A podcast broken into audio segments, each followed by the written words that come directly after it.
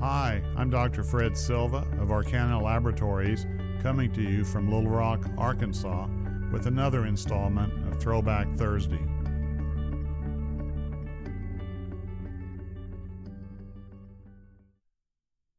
Some of my biggest mistakes. We often learn more from our mistakes than from our successes. Maybe that's why I've learned so much. The other saying is try to make all your mistakes early on so you can proceed better later on in your career. Number one, when I had just become a fellow with Dr. Pirani, he left for a sabbatical in Paris. I had a biopsy, and thinking I would be somewhat funny after looking at the biopsy, I asked the nephrologist if the patient had diabetes. He, shall go nameless, asked if I saw KW nodules, and I said no, that I saw amyloid in the islets of Langerhans.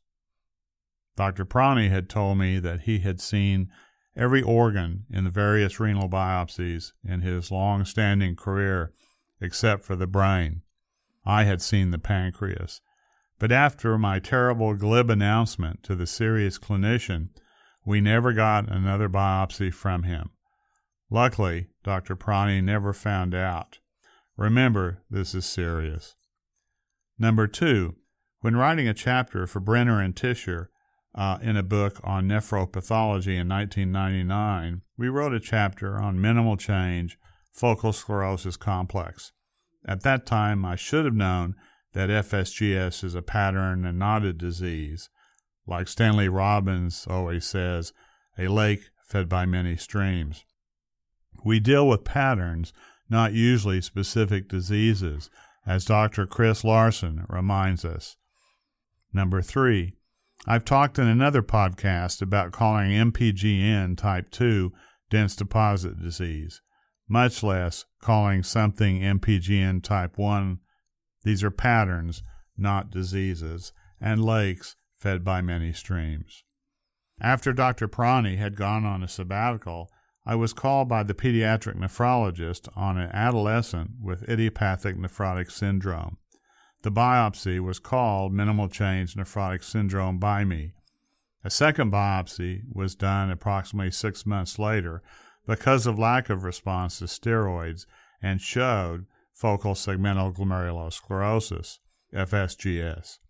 The wise nephrologist asked me if I had cut through the entire block looking for FSGS, and I said yes, of course. However, I checked, I had not cut through the entire block, and guess what? We found FSGS in the first biopsy on the very last recut. Not becoming minimal change nephrotic syndrome, becoming focal sclerosis, but instead undiagnosed focal sclerosis, becoming diagnosed focal sclerosis. Luckily, Dr. Pirani never found about that either. In the early days of the 1970s, the ISKDC, the International Study of Kidney Disease in Children, had as part of the protocol uh, the issue of sending the biopsy to the Chicago group of doctors Lewis, Schwartz, Bernstein, and others. We sent a biopsy to Dr. J. Bernstein, who found, under oil immersion with the trichrome stain, glomerular humps, subepithelial deposits.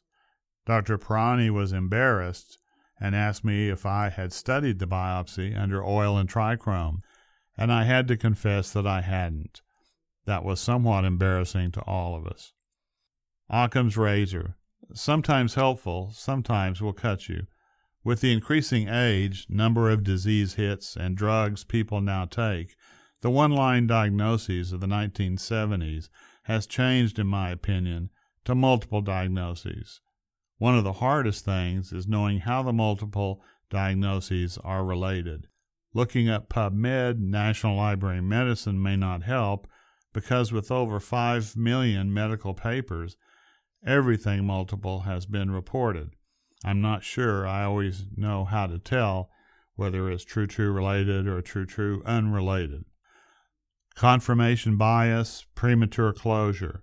I remember being shown a case at the University of Michigan, and I locked down into a diagnosis by light microscopy. Although I didn't see the picture or slide of the immunofluorescence, I really didn't pay much attention to the report that was given to me and made an erroneous diagnosis, which I stuck with.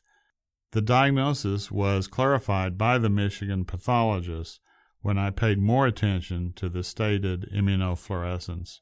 I guess seeing is believing, and seeing the IF itself or pictures of the IF would be more important than the paper record itself.